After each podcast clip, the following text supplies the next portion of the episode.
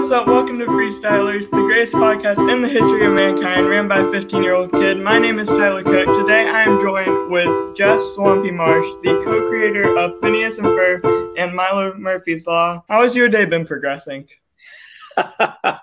so far, so good. I'm doing this. Like I, I was telling you earlier, it was a bit of a tough day yesterday, so I was glad I was able to get up this morning and come and just do something fun. So thanks. Uh, I'm gonna start off pretty simple. What are some of your favorite Phineas and Ferb and Milo Murphy's Law songs? Ooh, man. Uh, well, I love the Perry the Platypus theme because we we wrote it. it's sitting in a gas station on the way to a meeting, and uh, I said to Dan, "I want something that that people that that really is the sound of somebody's voice, which is where we got doobie doobie dooba doobie, and I wanted that to be people's voices because I wanted people to be able to sing it and it sound like the song. So we wrote doobie doobie dooba. I wrote that sitting in the car, and we went back and then wrote the rest of the song. So I love that one. Um, but we've written so many great songs. There's something just wonderfully stupid about squirrels in my pants. yeah. That's just the dumbest thing ever, but a ton of fun. Um, and uh, I think from Milo, rooting with the enemy is probably pretty spectacular. And to have Weird Al sing a song that you wrote is that's just cool. Yeah, I really like um for Milo Murphy's Law. I really like the I'm taking a stroll. Yeah. I really like.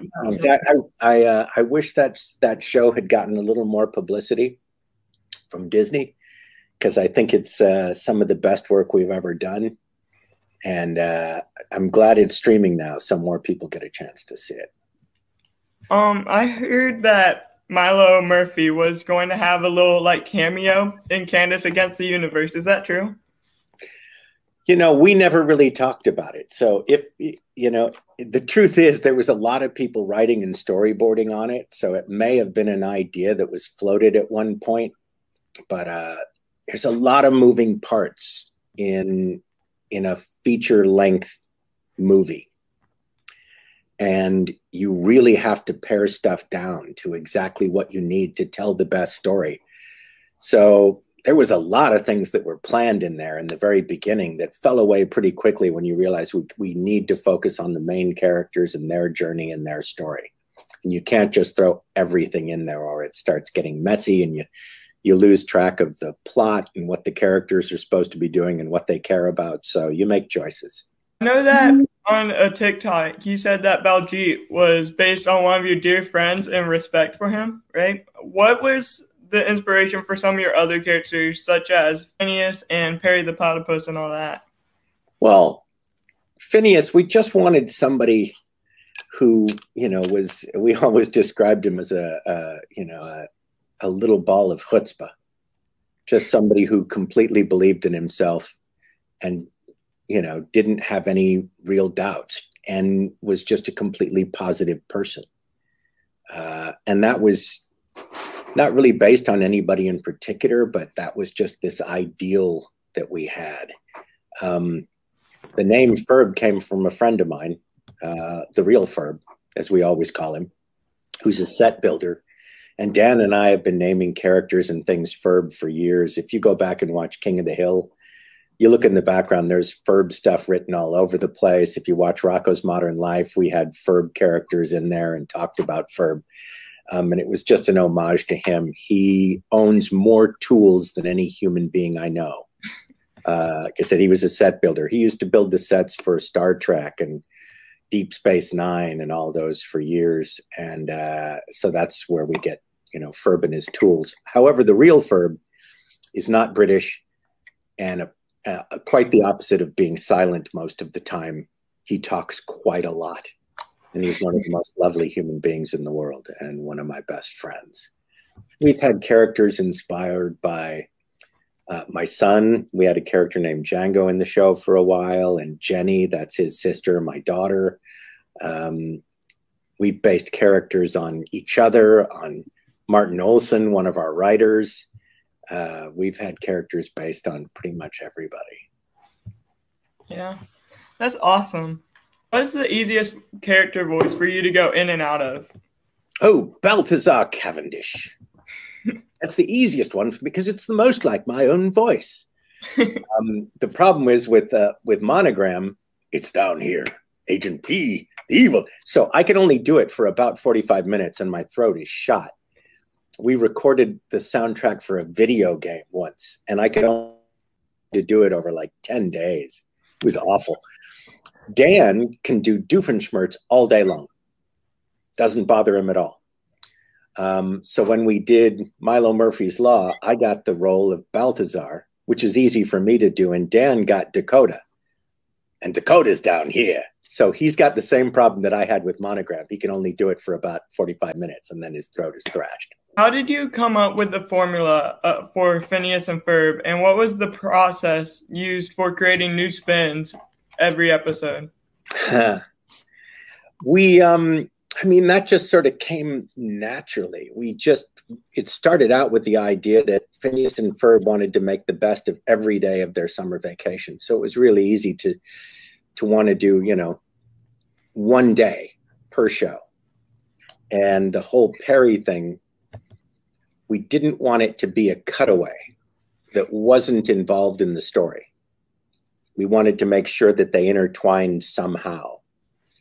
And so, over the course of writing the first episode, which we did, funny enough, when Dan was living here and I was living in England, um, we just devised kind of that way of doing it. And we kept that formula for every show. But one of the great things about doing it is we didn't have to come up with all the ideas.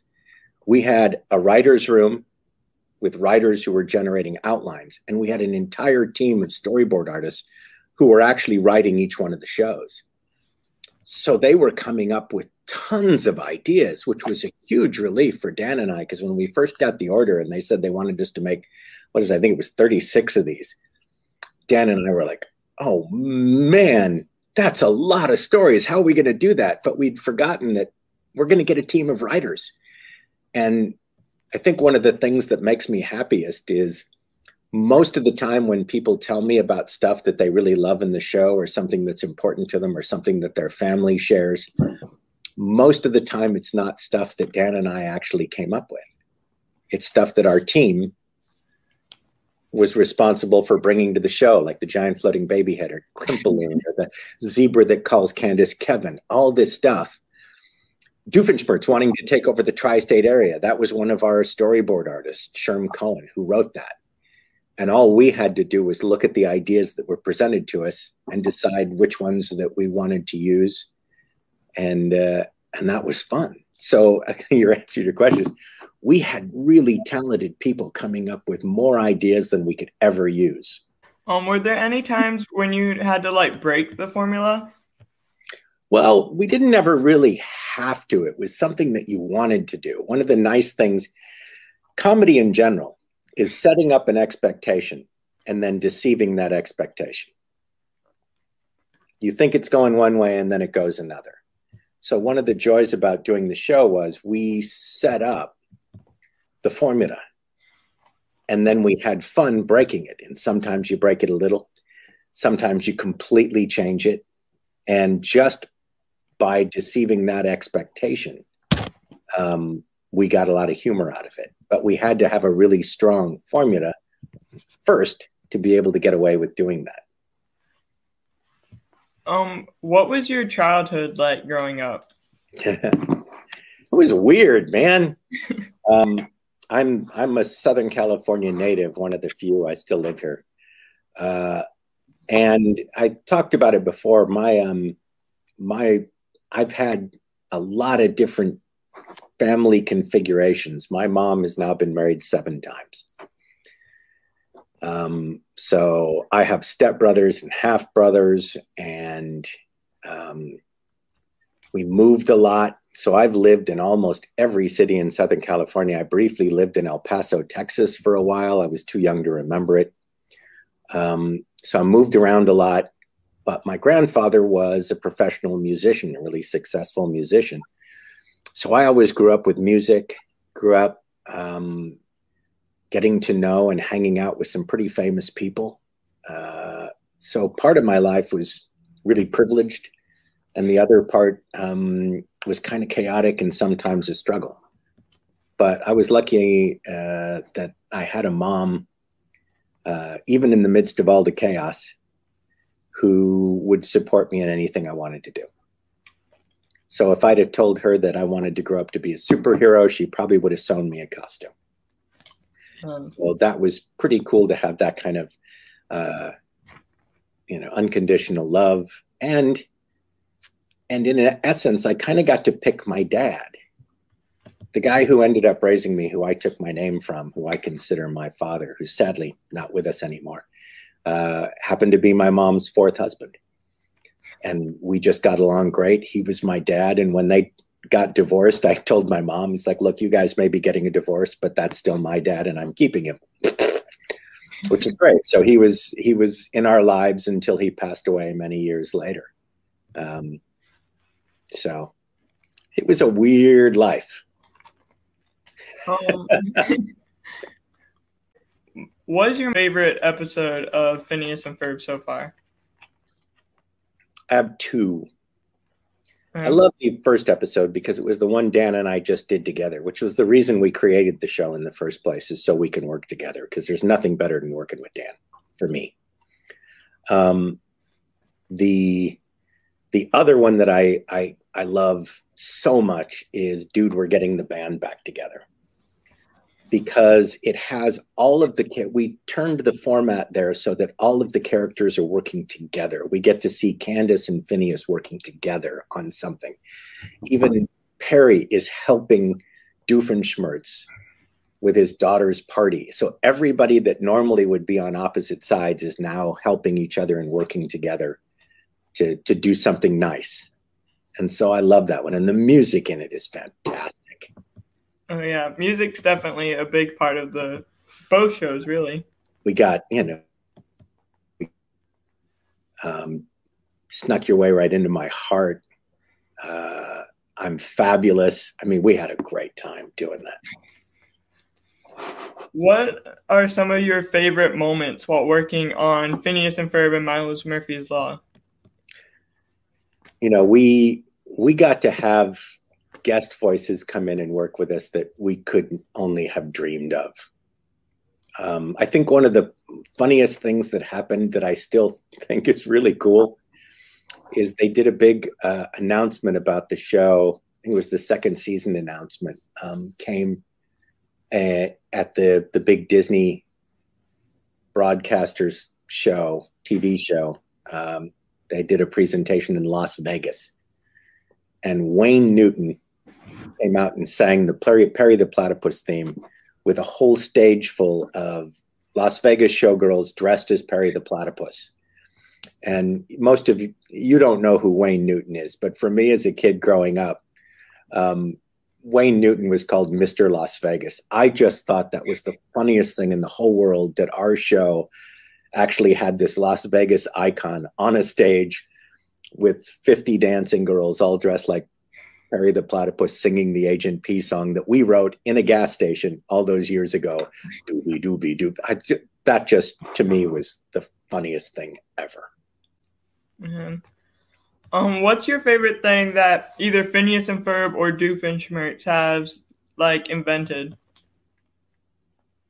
Wow, God, you know I don't know. Um, Yeah, that's a tough one. Because we've done some pretty weird stuff, but I, I, I will say I think my favorite thing that we've ever done with Doofen, Doofenshmirtz is the chicken replacinator. That re- replaces some object with the nearest chicken, swaps places with it. The, the whole concept of that is bizarre. And then when you start thinking about it and all the different things you can do, which is why we used it in the film, because it's so funny and so weird. It's just great. Um, and I don't know about Phineas and Ferb. Uh, the uh, one of my favorite uh, episodes. I mean, it was one of the you know around the world, and that it was just a jet, you know, but they were able to repair it and replace it and fix it and modify it. And that to me was kind of the essence of of what I think about mechanics and engineering and building. So it would probably be that one for me. Um, while you were working on The Simpsons, you met Dan Povenmire, right? Yep. Uh, did you instantly know that you wanted to work with him again in the future on a new show, or like how did that all work out?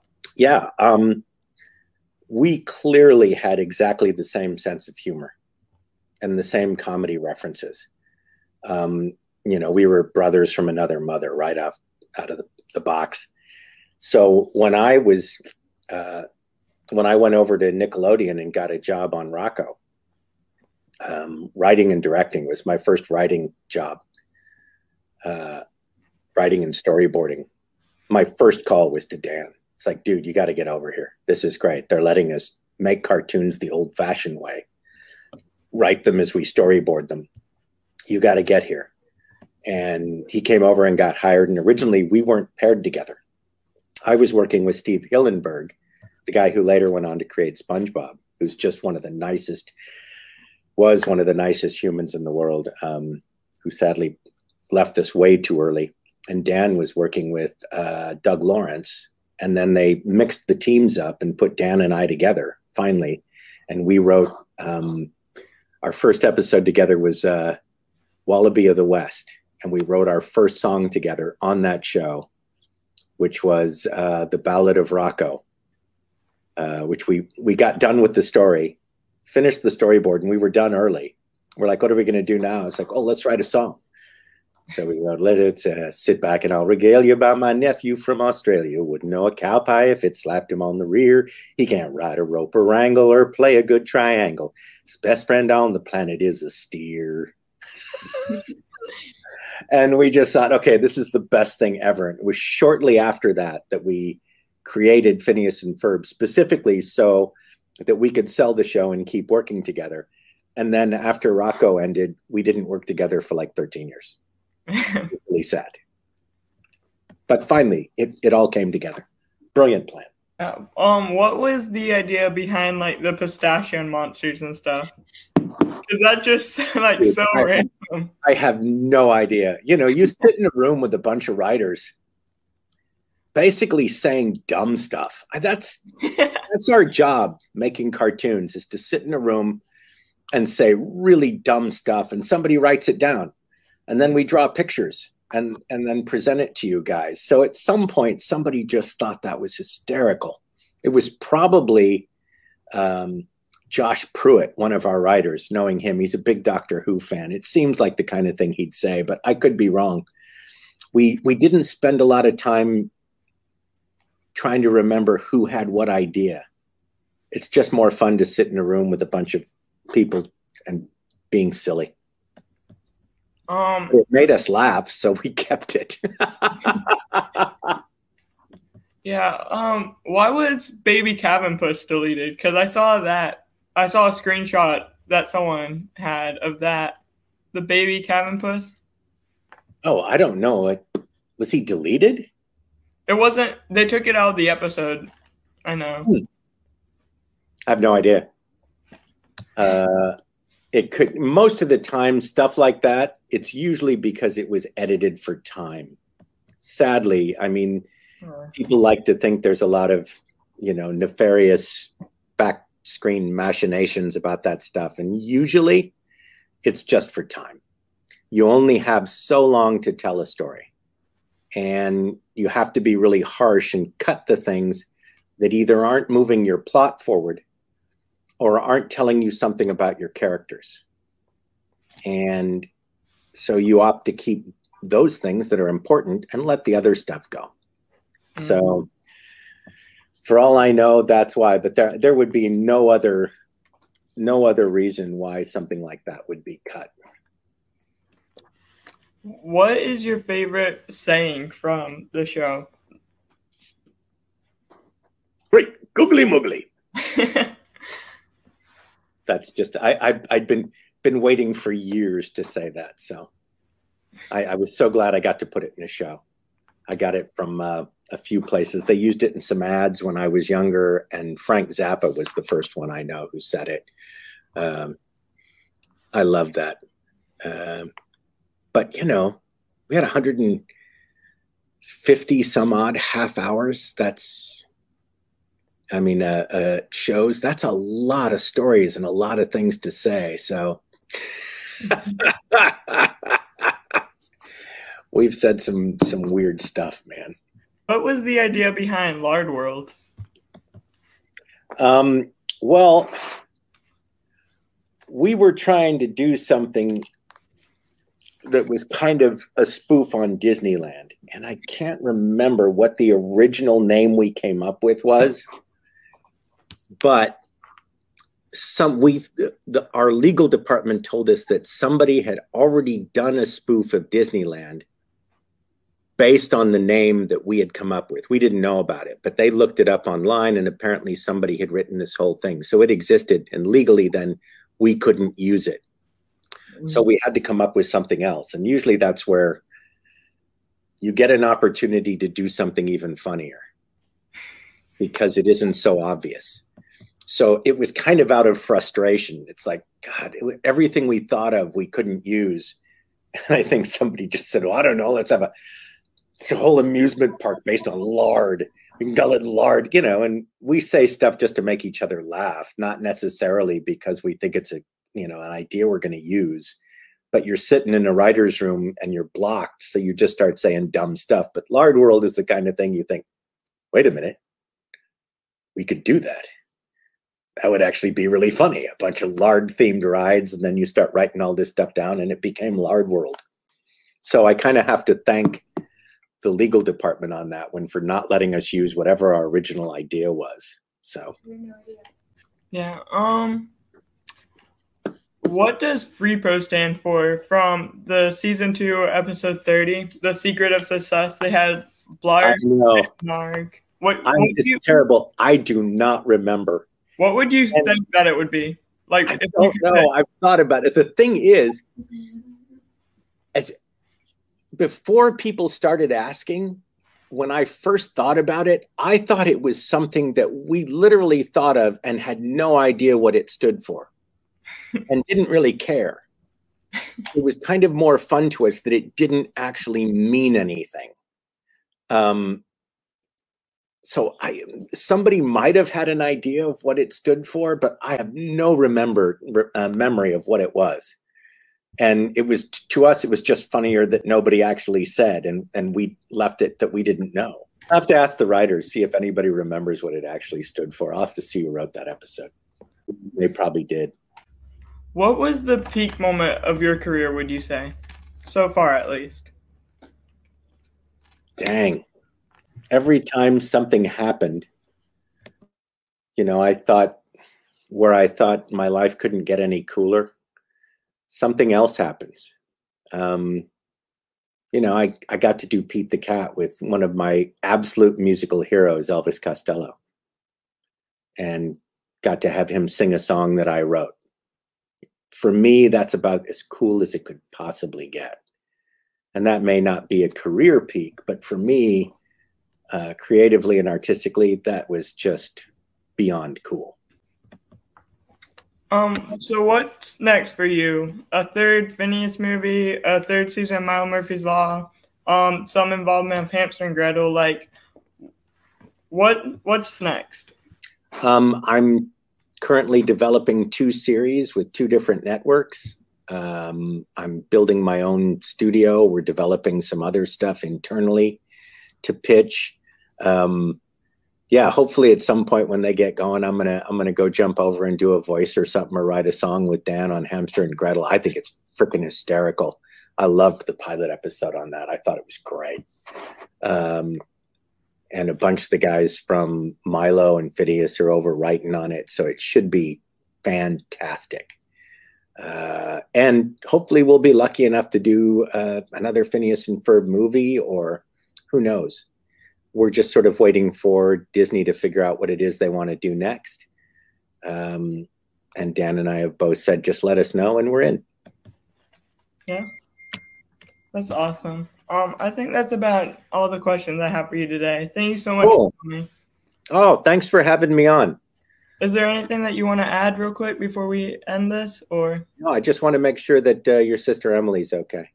She was kind of freaking out earlier because I, you know, just want to make sure she's uh, she's still breathing. uh, she'll she'll be fine. Okay, good. Thank you so much for coming. Thanks for having me on, Tyler. Peace. Peace.